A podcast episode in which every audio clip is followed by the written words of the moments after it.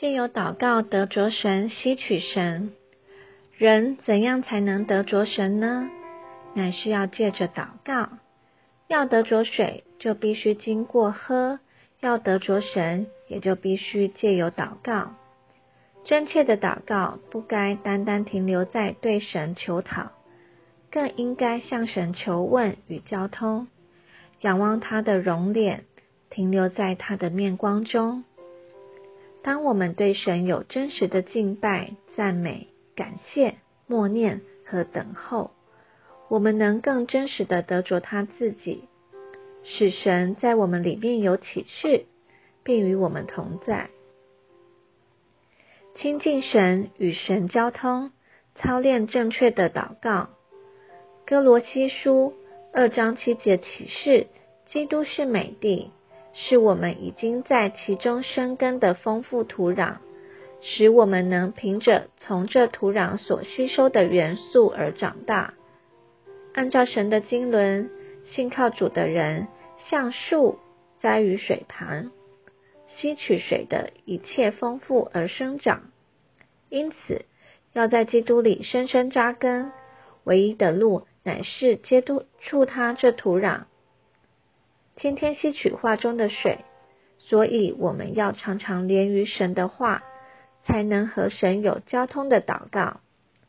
最好的祷告乃是与神做朋友的祷告。亚伯拉罕就是最佳例子。创世纪十八章可看到亚伯拉罕与神有亲密的交通，神能清楚地向亚伯拉罕启示心头的愿望，亚伯拉罕也因而能。正确地代求，祷告中要得着的乃是神自己。我们的祷告往往是求神帮助我们胜过环境的难处。其实我们所需要的，神都知道，甚至比我们更明白。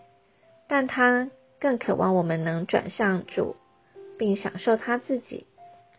大卫在诗篇二十七篇一节说。耶和华是我的亮光，我的拯救。说明亮光是神自己，拯救是神自己，能力是神自己，恩典也是神自己。我们属灵上需要的每一项都是神自己。因此，当我们亲近神、仰望神，他自然就能成为我们的拯救与力量。与主调和的祷告是最好的祷告。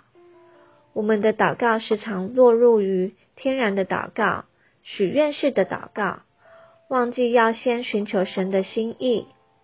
诗篇二十七篇四节说道：“大卫渴望在耶和华的殿中求问。”求问的意思是让神在我们里面说话。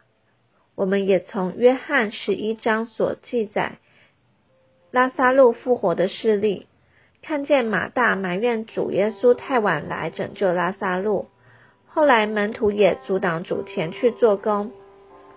人的意见往往对神的做工造成拦阻，直到人走到尽头，放下各样天然的主张时，神才有机会施行拯救。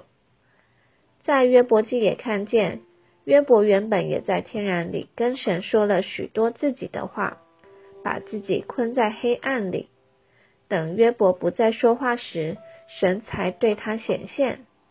与神接触后，约伯的祷告立刻转变，并能在祷告里发表神自己。约翰十五章七节也说：“你们若住在我里面，我的话也住在你们里面。凡你们所愿意的，祈求就给你们成就。”也就是说，当我们在神的心意里祷告。主就会成就，因此最好的祷告乃是我们住在主里面，在灵里与主调和，进而在神的心意里与主配合，与主同行。阿门。